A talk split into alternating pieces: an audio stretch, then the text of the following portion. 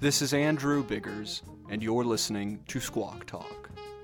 It is March 4th, 2021, and today's episode is a bit different from the others. Typically, I engage in a no-holds-barred squawk with a guest no sooner than the week of an episode's broadcast.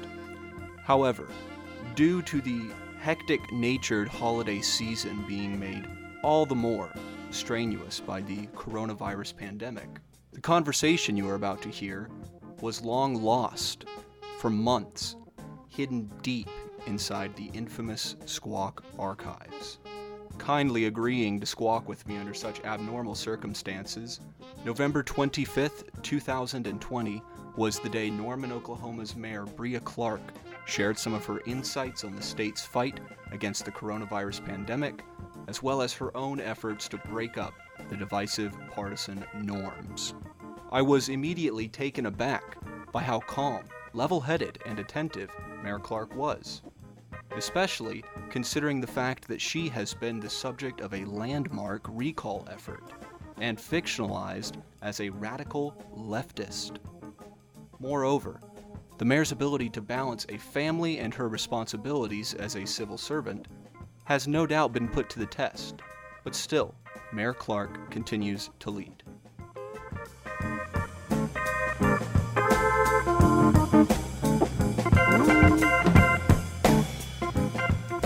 All right, Mayor Clark, any big Thanksgiving plans?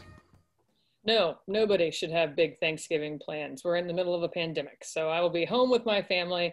We're not even making a turkey because we were discussing what we were going to cook, and much to my dismay, it turns out I'm the only one that really likes turkey. And since it's just the four of us, we've decided to try Cornish game hens. Interesting. Yeah, my husband likes to cook. That's a good husband.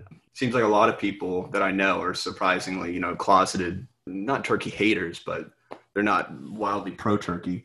Well, regarding the pandemic, so I definitely want to talk to you about that just in your role facilitating in that manner. But before that, I would love to just learn a little bit about your background. You went to OU, correct? For law school. I'm from Wichita, Kansas originally, and went to Wichita State for my undergrad. And law school is what brought me to Norman. Did you always have a vision of public service?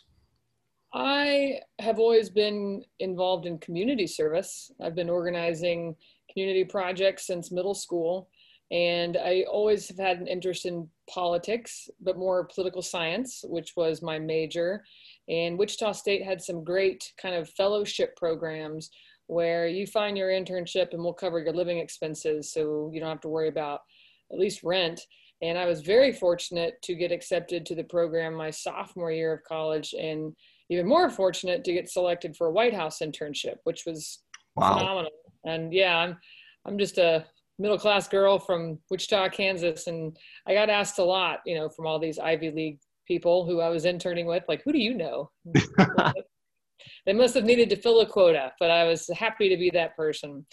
And then the following year, my junior year, I was selected for a fellowship that took me to the Kansas State Capitol.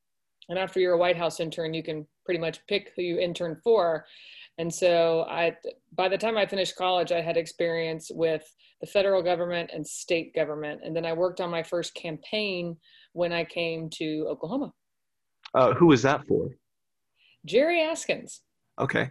When you were in the White House, because I've heard different stories about how, from people's personal accounts, getting the sense that the halls are kind of, something along the lines of hallowed grounds, or I've even heard that the West Wing has this kind of evil aura or a discomforting feel to it. Did you experience anything like that? I certainly wouldn't call it evil. I would call it humbling. I worked in the Office of Cabinet Affairs, so I was actually in the Roosevelt Room because I was fortunate enough to work there when the Department of Homeland Security was created. So I got to go with staff into that room, you know, where they're all seated around the table. Yeah. And on the back of the chairs, it doesn't have your name. It has every position you've ever held in every administration. And so we had to fit a chair in there and get it all ready to go. And we were looking at everything when, and I worked for President Bush, George W. Bush. He walked by on the way to the Oval Office while I was in that room. And it was, again, very humbling. I certainly wouldn't call it scary. It makes you want to be the best version of yourself for sure when serving your nation. Oh, that's beautiful. I've heard stories about President Obama and President Bush specifically, that they just have this ability when they walk into a room without saying a word to just own it. That is the kind of power that their presence exudes. Well, what made you decide to run for mayor or actually before that, how did you get to Norman, Oklahoma? Just through law school or other means? No, truth be told, I was dating a man that I had met at the bar I worked at. That's a pro tip. If you don't want to go to bars in college, work at the bars. So I met a man there, and he had connections in Norman. And so I looked long, hard at the University of Oklahoma College of Law and was fortunate enough to get accepted. And the rest is history. So I've had my babies here, bought my first home here. So I like to say I'm a transplanted Kansan, and this is home now. And my children will think red dirt is normal. So, but it's been great. You know, I've, like I said, always been involved.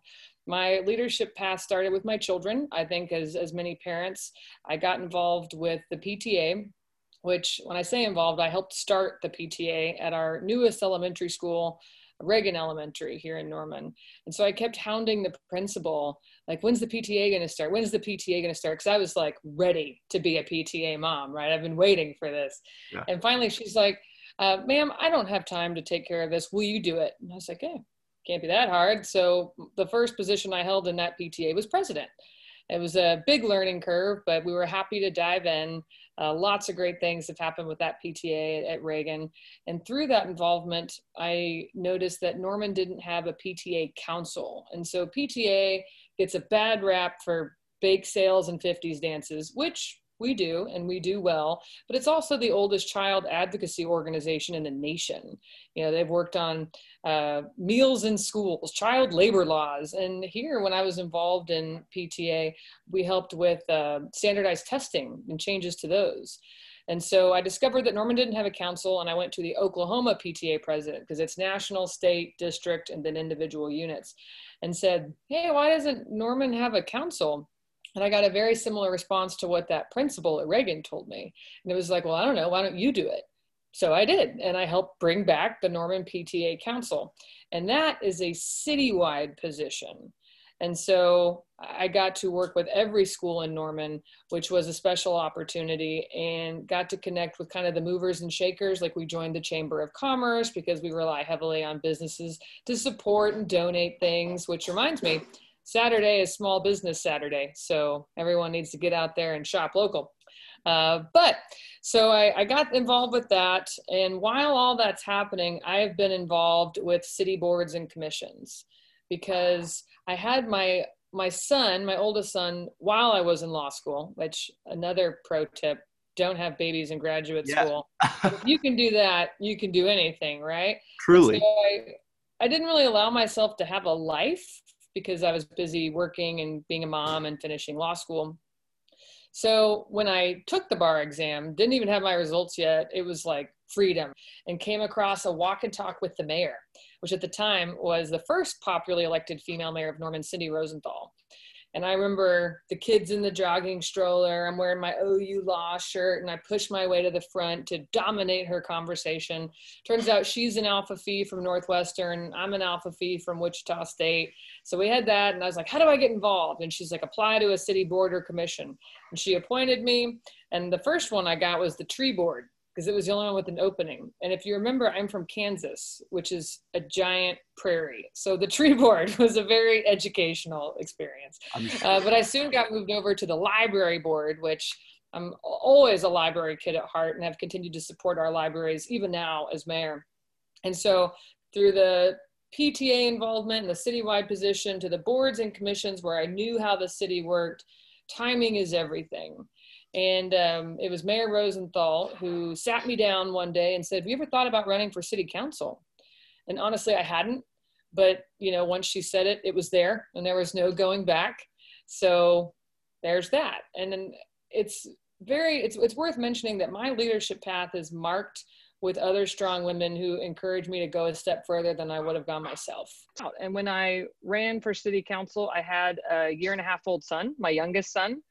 So it was rough on the family, but timing and momentum really lined up, and I had the support of my family. And that would be one of my first tips to any person, not just a woman or a mom running for office, but you need to have your family on board, because it's not an individual effort. It's just not. And so my husband's amazing. My children have knocked doors with me, have been in parades with me. And it's a balance, because I often find that I'm gone a lot. You know, right now, every Tuesday night guaranteed. Pandemic's helped a lot. I've got to spend a lot of time with my kids, which I needed. But before that, multiple nights a week, I'm gone. But I think it's also, again, with that balance, important for them to see their mother working to make a better city for them and for others. And hopefully it'll spark, like, this is what you do. You get involved and you make a difference and you give of your time. So it's always a balance, but again, the upside of the pandemic, and I think many people would say that, is I've gotten more time with my family. Some maybe too much, but I really enjoyed it, especially my youngest son. You know, like I said, he was 1.5 years old when I first ran for office, and we really needed this time together. Right, he was just kind of thrown into the mix. You know, it's all he knows. Yeah, it's all he knows. I've grown up going to our local library here in Dallas. And it makes me sad to see that they're seemingly almost completely underutilized now with the internet and with just, I mean, especially the pandemic. I can't even imagine. What has the pandemic done to your day-to-day responsibilities? Well, I get asked a lot, you know, how do you manage it all? Because with the council manager form of government, I have a full-time job. I joke, the one that actually pays me. Being the mayor of Norman pays me a whopping $100 a month before tax. And so it really is a labor of love. You know, that was set back in the 70s. It's rough. So I have to balance my job, my commitment to my city, which has clearly been ramped up this past year. And then of course, my family. And how I always do that is I try to practice being present. You know, when I'm at work, I'm at work. When I'm at City Hall, I'm at City Hall. And when I'm home, I'm home. You know, putting the phone down and spending some quality time with my children. But during especially the stay-at-home order and over the summer when I was working from home, all of my worlds are in one space. So that has been a real challenge. So I think that's the hardest one, is being able to compartmentalize my responsibilities. But you make it work. You know, I had a baby in law school. Like I said, I can do anything. So it just takes some flexibility and adjustment, and lots of self-care, I think, has been one of the biggest changes that I've really started implementing, because it wears on you. You know, I feel like a human piñata half the time, but we're doing what we have to do, and I have no regrets, but I do make time to make sure my children feel attended to and that I'm okay here as well as here. Oh, yeah, very important. I started drinking kombucha. And you know, I've heard about this. Yes. And the problem is, though, I feel like I've, you know, had something healthy. So now I have a free pass to go have a Dr. Pepper, you know, whatever else. What was the election process like for your position as mayor? Or like how, when you were made mayor, what was that like on you and your family? So I mentioned Mayor Rosenthal was the strong woman that encouraged me to take a step further. There's another mayor, strong woman that encouraged me to take a step further. And that was our immediate past mayor, also a female, Mayor Lynn Miller. And she asked if I'd be interested in running for mayor. And we had made lots of jokes about it because I knew one of my colleagues was running for mayor. And I was just waiting for someone else to jump in the race, and nobody did. And so when she asked me if I'd consider it, my husband and I had a serious talk about it, and it was Thanksgiving of 2018, and the election was in February, which is not a long time for a citywide election, not to mention the holidays are right in the middle of it, and winter. Right. But you don't get to just be mayor of Norman, so I was going to make him work for it, and I didn't know if I would win, but I was like, yeah, it's a few months, I can do this. And lo and behold, won. So it was challenging. It was actually the first mayoral election after we'd moved it to February. Historically, all of our city elections are in April with a June runoff, which was my Ward 6 race. But we got preempted by the state legislature on when we can have candidate elections on even years, which is difficult because we have 8 wards. Even wards are on even years, odd wards are on odd years, and we wanted to keep it, you know, every April or everything. And April was no longer an option. And so between my 2 elections, it went from April to February, and man, it was cold. February elections are brutal. So I did not enjoy that very much. But you know, it is what it is, and you roll with it. Either you can handle it or you can't. And we showed that we could handle it. There seems to be a theme of, and no one else is doing it, I might as well roll up my sleeves and go to work. That is a common theme in my story for sure. What would you, or how would you describe COVID's overall impact on the city of Norman? On the city of Norman, I don't think we've had any unique challenges. I mean, this is global, and unfortunately it's worse nationally than it is anywhere else in the world. And I say that, you know, obviously you look at different levels of development around the world, you know, parts of Africa, India even. But I do think it's worse here because not only were we caught unprepared and just denied reality for way too long, one of the best parts about our culture, being an American, had become one of the worst parts of our culture, which is this, well, 2 parts. American exceptionalism, it won't happen here, we'll be fine, we're Americans. Now with the whole mask issue, which never should have been politicized, we have our American individualism, where I have my rights and you can't tell me what to do. So it's been really unfortunate to see the dark side, I think, of our nation, but I would rather know it's there than not, so we can work to address it and change it for future generations, because this won't be the last pandemic. I mean, hopefully it'll be another 100 years from now and I will not be alive to see it, because I have seen it inside and out on this one. But yeah, so we need to grow up. I've been on some panels, lots of panels, and J.D. Baker, he's a special assistant to Mayor Holt in Oklahoma City. I knew him when he was SGA president at the University of Oklahoma. He had a great comment about how the United States is going through puberty. It's ugly, it's rough, emotions are high, but when we get to the end of it, hopefully we'll be a little bit wiser, be a little bit stronger and a little more confident in who we are, and again, have a better path forward than the one we find ourselves on today. I love that description, you know, because it seems like the virus is not the only thing that has fallen victim to aggressive partisan politics, right? Everything seems to be overly politicized now. Yeah, like I was saying, the city of Norman's challenges from the pandemic, I don't think are unique. Fortunately, I think we might even had a small advantage because we were already tightening our belt so much that we haven't had to make budget cuts because we were already prepared from another issue that has since been settled. But we've had a combination of issues in Norman throughout the summer, which has made this the hardest year of my life, easily. But you power through, and you hope you learn a few things along the way. But our biggest concerns as a city are obviously finances for the city, but for me, and obviously health of your residents, you know, we've lost 70 in Norman, and over 2/3 of those have been in nursing homes and assisted living centers, one of those being the Veterans Center. So the loss of life, I swear, if I hear one more time, well, the mortality rate's only like 1%, they clearly don't know anyone who's died. Right. And I think that is ridiculously selfish and insensitive. But, you know, you move on. And so that's obviously a big one. But the other one has got to be the impact on our small businesses.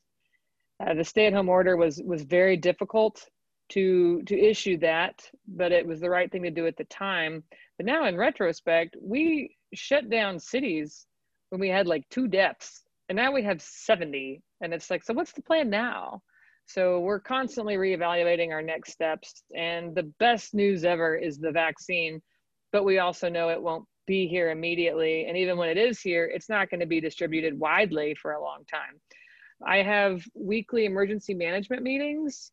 I think we're on number like 58, because there was a while where we were meeting 3 times or twice a week.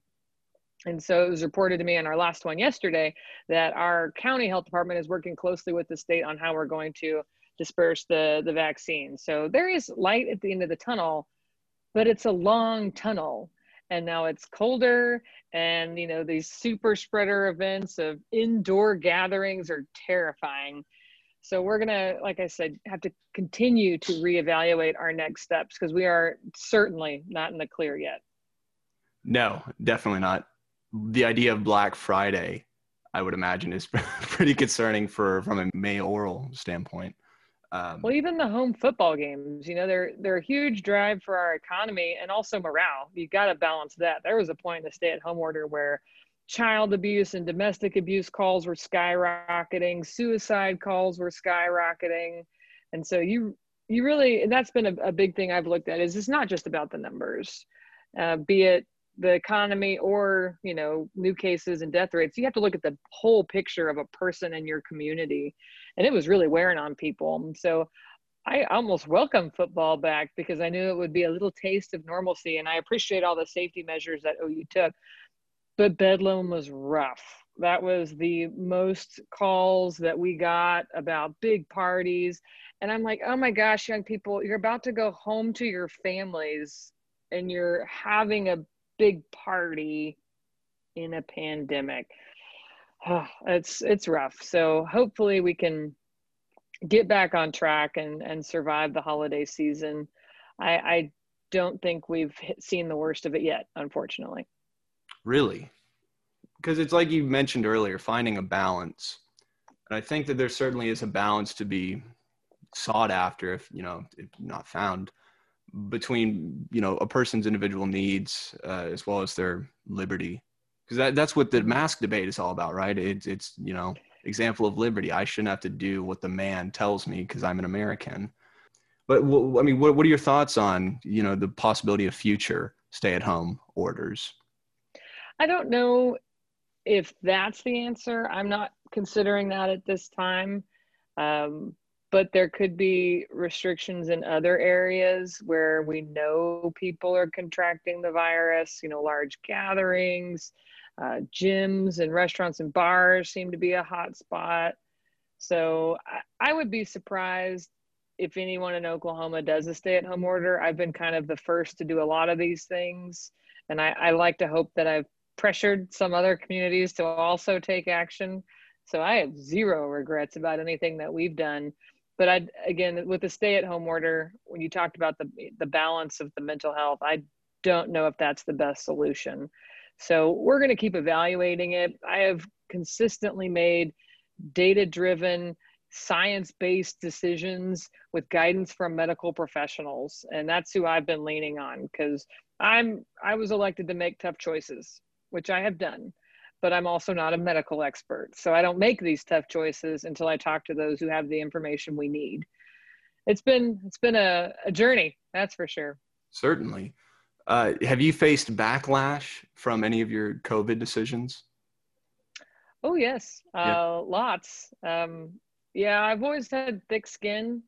It's not my position now, but for over a decade at the University of Oklahoma, I was the academic integrity lady. So I was like the face of people's consequences for cheating. My joke was always, on the scale of administrators of popularity, I'm like right at the bottom, right above the parking people, so I've got thick skin, and man, now I'm a crocodile. So it takes me a while to answer some messages, because I have to get in a good place mentally before I go in and read them. Some are very supportive, and those are the ones I try and focus on. And some are just hateful and mean. And it's like dealing with bullies. And what I tell my children, when someone is mean to you like that, where they're clearly trying to make you cry or hurt your feelings, don't get upset. Say a prayer for them. Something is so wrong in their life that they have to make another human being feel bad about themselves. So that's how I try and look at it, but it'll wear on you after a while. Lots of comments about killing me, which I'm never comfortable with. No, obviously, why? My husband, oh yeah, this weekend, there was I was running at Sutton Wilderness, and residents overheard another resident saying, "Oh, is that Bria Clark? I want to run her over with my car." And so they stopped me before I ran back into the trail where he was. I filed the police report on that. I filed the police report over the summer. And this guy was actually a cop in another city in Oklahoma who said, "You know what she needs? We need to pull her out on the courthouse lawn and hang her up." So I just find it baffling that people take life and death so lightly that they can joke about it. And then even I didn't do any interviews on the threat from this weekend because, you know, I try to put those things behind me, but it was covered in the news and I sent a statement, and somebody had screenshotted it and posted it. I believe it was the Republicans of Norman private Facebook group, and said, "Who gets the medal?"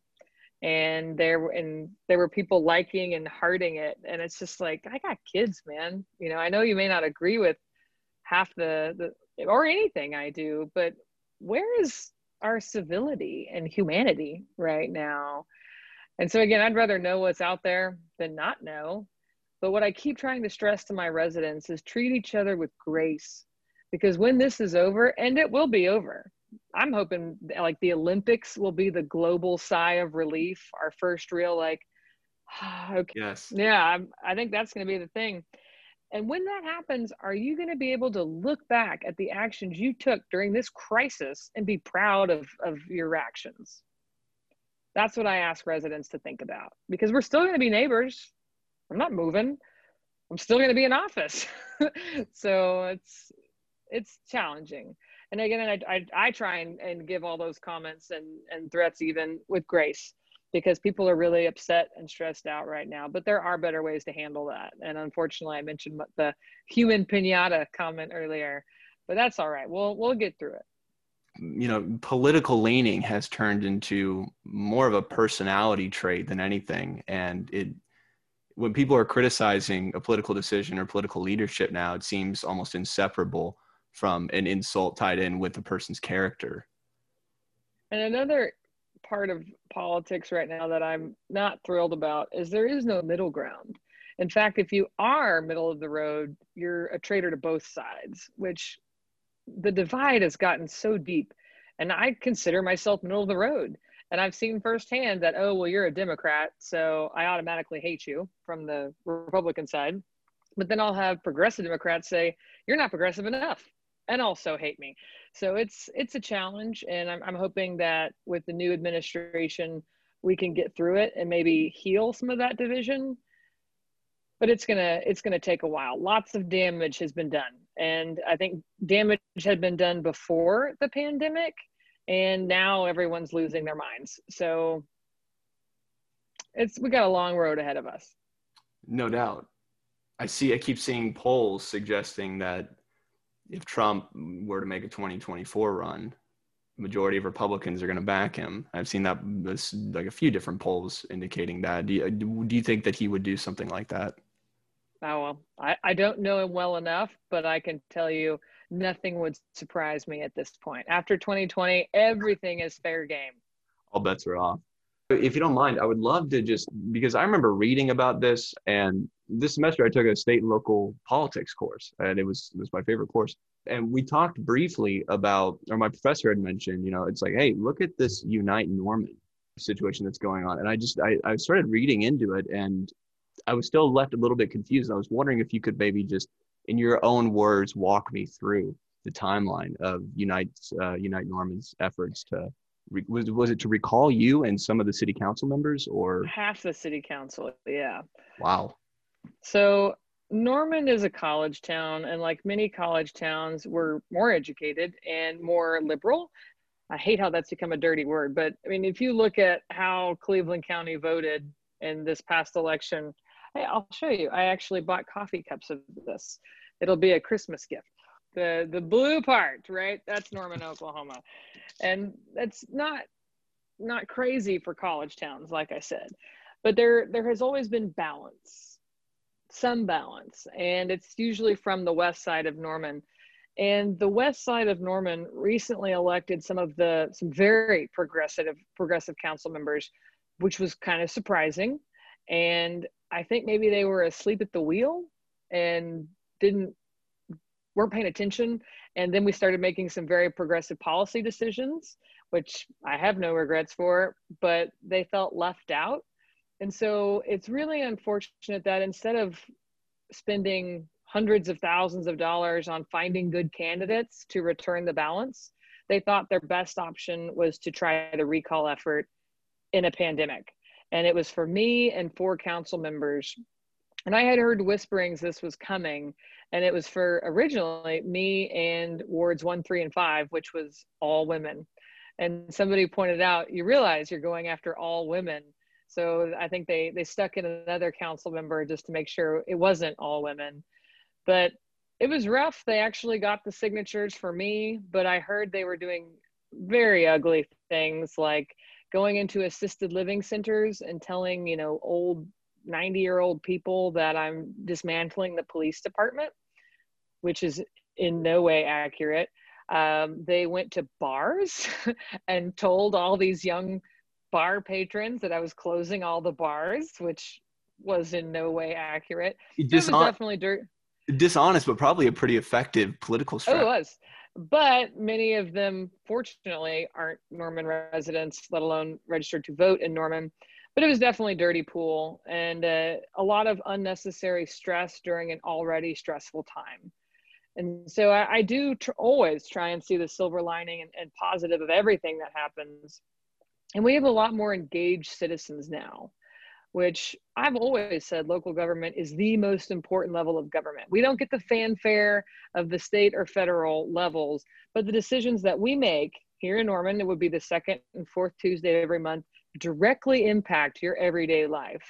It's your quality of life, from building parks and libraries to making sure you have sidewalks for your kids to walk to school on, to make sure the water that comes out of your faucet is clean and safe to drink, that if you have a fire, not only does the fire department show up, but they have the equipment they need to do their job. Like, big things that I think are so day-to-day that people underestimate how valuable and important it actually is. And people are paying attention now, and that's definitely the upside.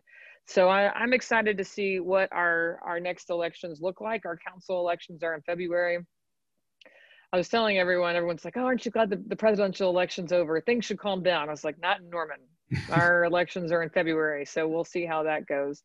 It is unfortunate that they did the recall effort over the summer as the city of Norman was trying to do 4 property tax bond initiatives, general obligation bonds. And they would have been game-changing because it would have created jobs and all that would have gone into effect after, in terms of how the impact on people's wallets after the pandemic. But yeah, it was constructing quality of life projects, assisting the homeless, assisting small business, assisting police and fire and public transportation. Like, every key piece of local government would have been benefited by this. But they did bring out and got the attention of a lot of anti-tax folks. And I would hear, oh, I'd vote for it, but not with this council. So it's, again, timing-wise, very unfortunate they did it when they did, because it killed all of those bonds. And Norman, besides stormwater, is generally supportive of things like that because we want to live in a great city. So we're gonna have to bounce back from that one. Well, and you know, you described yourself as being fairly middle of the road. It seems like there's a public conception of you as this progressive AOC-esque figure. How do you work alongside the higher ups in the state, like Governor Stitt and legislature? Well, I interned for George W. Bush. I mean, you can check my records. I started as a Republican. I'm from Kansas. Like, I feel like if I went to the coast, people would call me a Republican. But I'm clearly not afraid to imagine what our future can be and to try things different and to make sure everybody is included and benefits from the process. And I don't know if everyone at the state level has that in mind. I'm sure they all have the best intentions, but I don't know if I'm seen as AOC or as just one that's not afraid to speak her mind. Like, I don't have any qualms calling out white men that are older than me, I earn my seat at the table and I have things to say and you're going to listen. And if you don't like it, then don't listen. Don't come to Norman. I don't know what to tell you. You know, I answer to Norman residents. Right. And we'll see what happens. I do think I've ruffled a few feathers, but I don't think any of it's been unfair. I haven't personally attacked anybody the way I have been personally attacked. You know, I've seen posts about me in the state Republican Party page. And so I think I'm just a new generation of leaders that didn't wait to be told it's their turn. And we're going to make a difference while we can and hopefully encourage other people to come in and do the same. Because I think that's another thing too about these old guards is they're holding on to their power with everything they've got and they are terrified. But they need to realize that millennials and Gen Z, and I am an elder millennial, now outnumber Gen X and boomers. So they might be holding on to a reality that the next generations aren't here for. And it is scary to think about that, but it's okay to change and it's okay to picture a world that again is more equitable for everyone. And I'm very proud of the Norman City Council because we've done that in a variety of ways.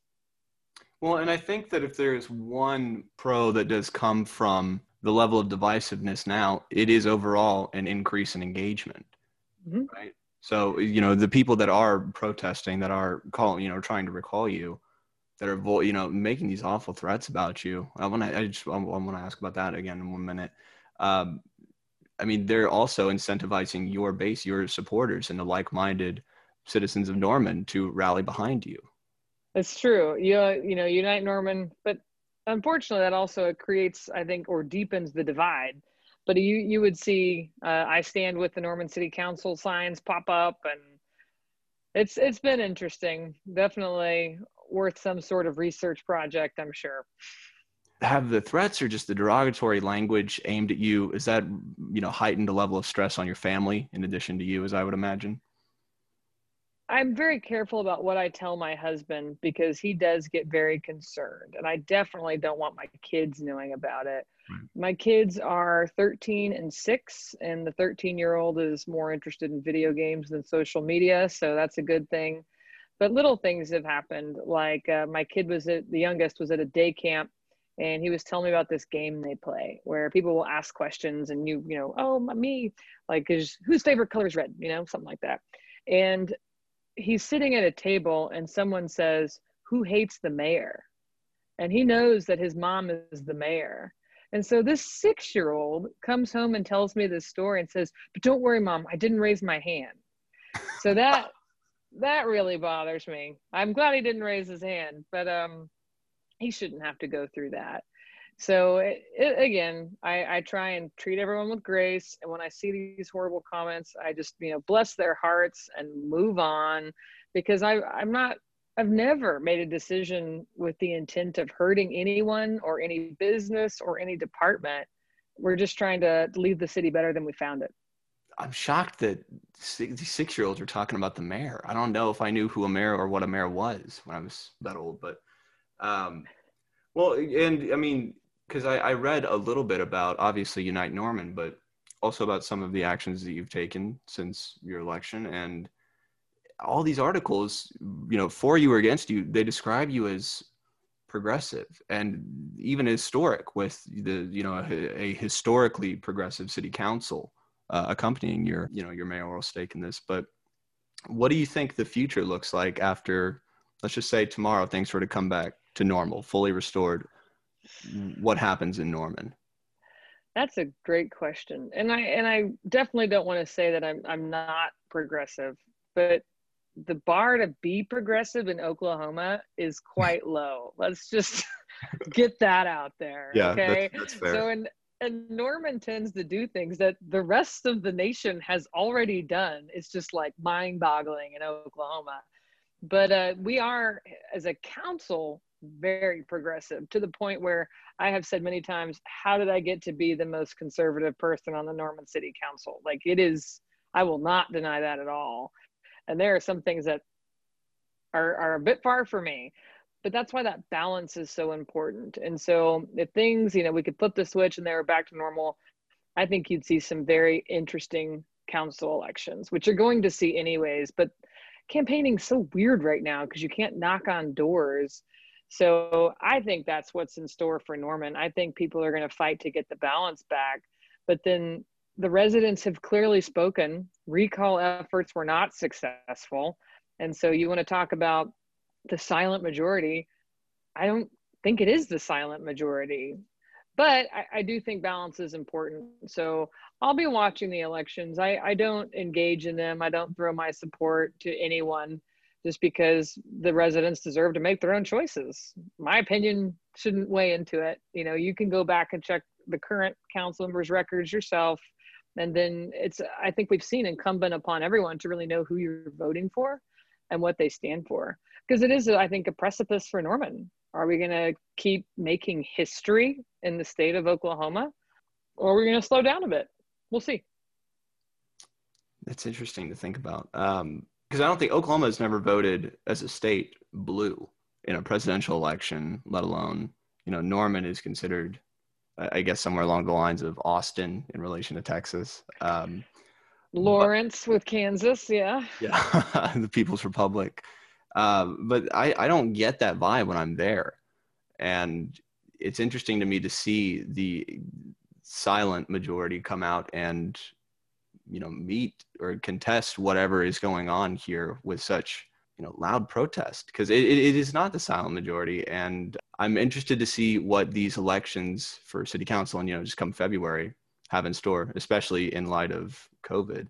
Well, one of my favorite things about Norman is you got passionate citizens. And I just hope we can kind of shape that and guide that into something that benefits our city, not any more of this tearing apart of our city. That's what needs to happen. I appreciate the involvement so much, and I hope it stays. I hope this isn't just a flash in the pan of caring about local government, because like I said earlier, what we do matters. So we'll see. It's going to be a few interesting months in Norman. Again, the world is having a few more interesting months, but we've got our unique issues. I got to tell you, I'm kind of tired of living through history, though. Oh, I'm right there with you.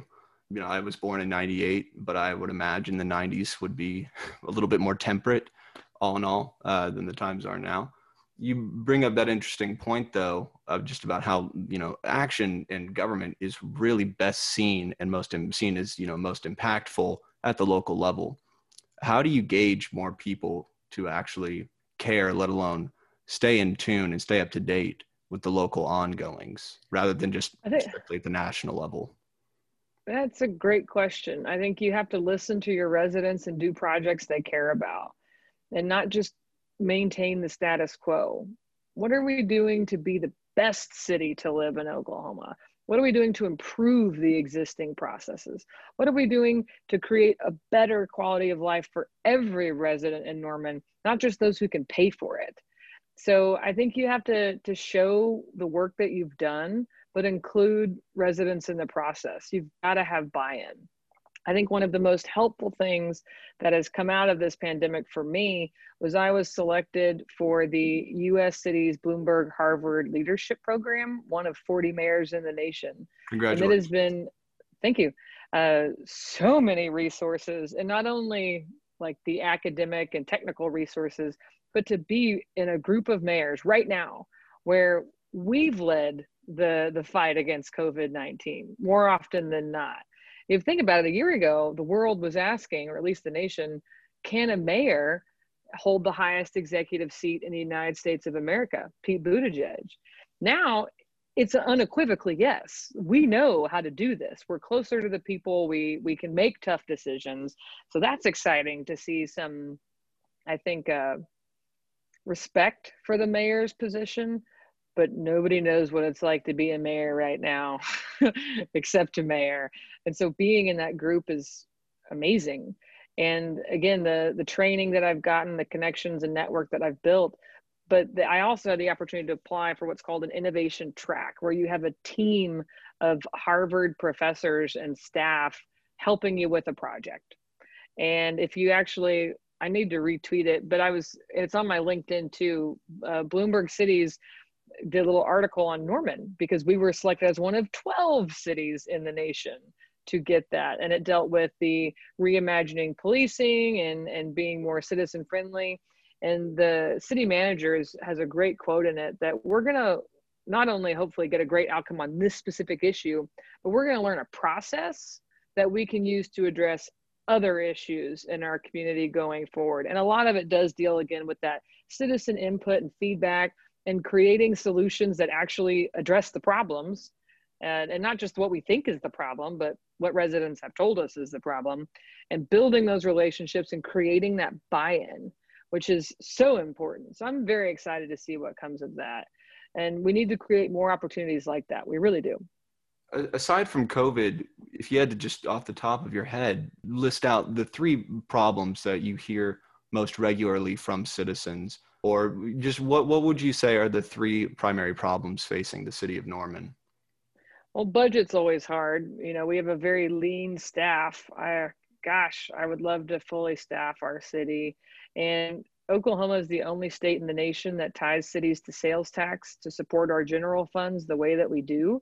And when you have a, I don't know, pandemic where sales tax revenue goes down, it really has an impact on you. Or when the economy tanks, or when everyone shifts to online shopping and we haven't closed those loopholes yet. So I think the economy is always a big one.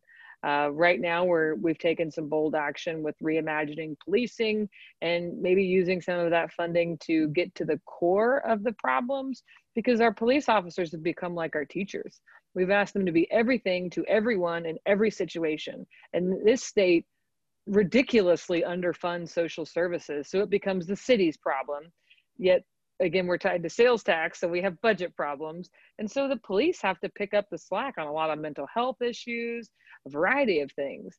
And so we're doing this crazy thing where we're imagining, well, what if we address those problems at the beginning so the police never even have to deal with it? Bold, right? I mean, these are things that like aren't that crazy, but people are losing their minds over it because change is hard. But that's what leaders do. Leaders do the hard things. And that's what we're trying in Norman. So I'm excited to have the support of the Bloomberg Harvard team as we address that. But I think those would be our three ones: making sure we have a full recovery from COVID-19, ongoing budget issues, as well as figuring out what reimagining policing looks like and what it means to us. So essentially pumping in some of the funding for social services and then maybe taking away some from Norman PD. Well, we didn't actually take any money away from them. We just didn't give them the budget increase that they wanted. Gotcha. So they actually did get some budget increase, just not as much of one. That's why I loathe the phrase Norman defunded the police. No, actually, we didn't at all. But I keep seeing on Fox News all these cities that defund the police, and there's Norman, Oklahoma, and it's just like, oh my God. And it's crazy when Fox News does stories like that. I get hate mail from around the nation.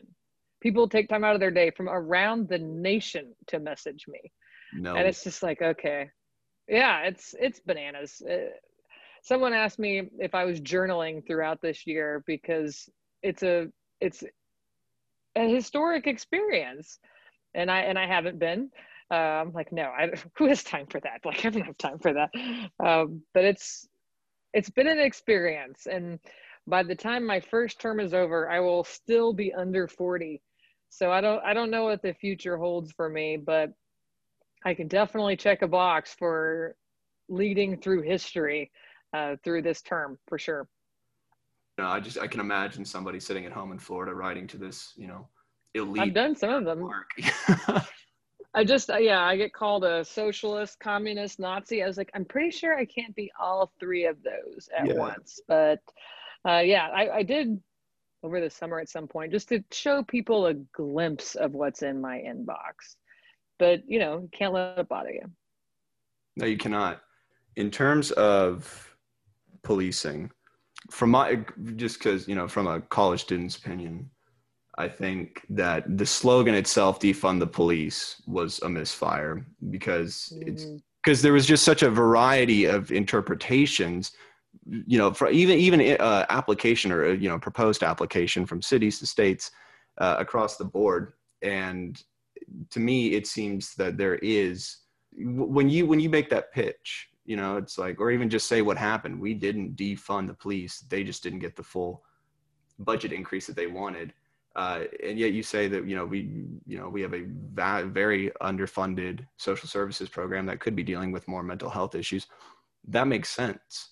What do you think the trick is to getting that sales pitch out there? We're going to have to walk the walk now. We did the thing, and now we need to show that it was the right decision. That's why having the support, which is at no cost to the city, and how we implement any new programming that comes from those funds is crucial. If we screw this up, we'll never have the opportunity again. And this can literally change lives and maybe even improve the career of a police officer, which is our goal. And so it's very hard to walk back that phrase, like you said, very polarizing. And while you said many interpretations, that is correct. Some people wanted what we're doing, just like, hey, spend some of that on social services. Why do we have to keep putting more money into a department that's quite controversial? But some actually meant defund the police. Like, yeah. So it's a message that you have to keep sharing. And again, as we move forward with implementing what we did with those reallocated funds, that'll be a very important time to share our successes and what we're doing to improve the lives of all Normanites. Because I mean, I go to school in Edmond, and I mean, the police there, they look like they're combat ready. The gear is, you know, and again, I don't know, the cars alone, I mean, they look like they are, you know, some kind of tank almost with the rails and everything. And I don't have any idea what Edmond's budget is, but to me, it just seems like there definitely could be some beneficial changes made in terms of funding. You should look at their police department. It's palatial compared to our old police department, which really needs some remodeling. So I hear that all the time from our police officers. Have you been to the Edmond Police Department? No, I have not. But Norman's actually done a great job of producing a lot of chiefs of police. And the chief of police of the city of Edmond is from, I think he was a major here at the city of Norman several years ago. Oh, no way. And we don't hate the police. We're just not afraid to reimagine what they can do and what they should do. And I think that's incumbent upon every leader to ask those questions. Well, and also, I think, just simply put, stating what you just said, we don't hate the police. I think a lot of people take it as, especially with, you know, when we talk about the race issue of, you know, just the debate over whether or not there is systemic racism in this nation's justice system. And if that does trickle all the way down to individual city police departments, how do we solve that? And it's not by, because that is I think the worst or best example of that, but it shows how far the divide really is. Because you have people on the far left saying, you know, it's like, oh, you know, racist pigs, you know, whatever. And then they're like, no, you guys are just a bunch of commies, you know, whatever. Well, and I honestly think the change in police will come from my generation and your generation. It has to be a culture change from within. And so I know a lot of amazing police officers, and I was looking through like the police officers for Norman that come into my mind first, and they're mostly minorities. They're gay, they're women. And I'm like, okay, I clearly have a type, but they're the ones that have reached out to me and built a relationship with me. You know, I hate the accusation that I hate all police. You know, I deliver cookies to the police department every Christmas, and I don't ever put it on social media. I have had events at my home where I have, you know, neighborhood stranger danger for the kids. Police come over. I send Christmas cards to at least 4 different police officers. I gave maternity clothes to a police officer and brought them a lasagna when they had the baby. Like, it doesn't need to be like that. But again, we got to put our money where our mouth is and do the good work right now. Last thing here. How do we mend the divide? It's difficult in a pandemic because I think it needs to be dialogue. And this dialogue is something we've gotten used to. Some people are super burnt out on it, but we need to get in a room and we need to talk to each other. Crazy idea, because I am quite confident that I would say 99% of the awful things that are said to me, nobody would say to my face. And we need to find that common ground. There's tons of opportunities for common ground. You're a person of faith, I'm a person of faith. May not be the same faith, but you know, we believe in that. You have kids, I have kids. You believe in small business, I believe in small business. There's so many things that we can agree on. And the things that we don't agree on, we need to talk, because more often than not, you'll understand their point of view, and it may not change yours, but you'll get it. And then you can help, it'll help you find that common ground again. Right. So I think that's the biggest thing we could do is hold on to our humanity, treat each other with some grace, and find the common ground, talk to each other. So I'm looking forward to that. I know I can pop off sometimes, especially on Twitter. So I'll have to make sure I put on my happy face and best behavior. But if you actually want to be a leader, you got to set an example. And that's something that we've been lacking, unfortunately.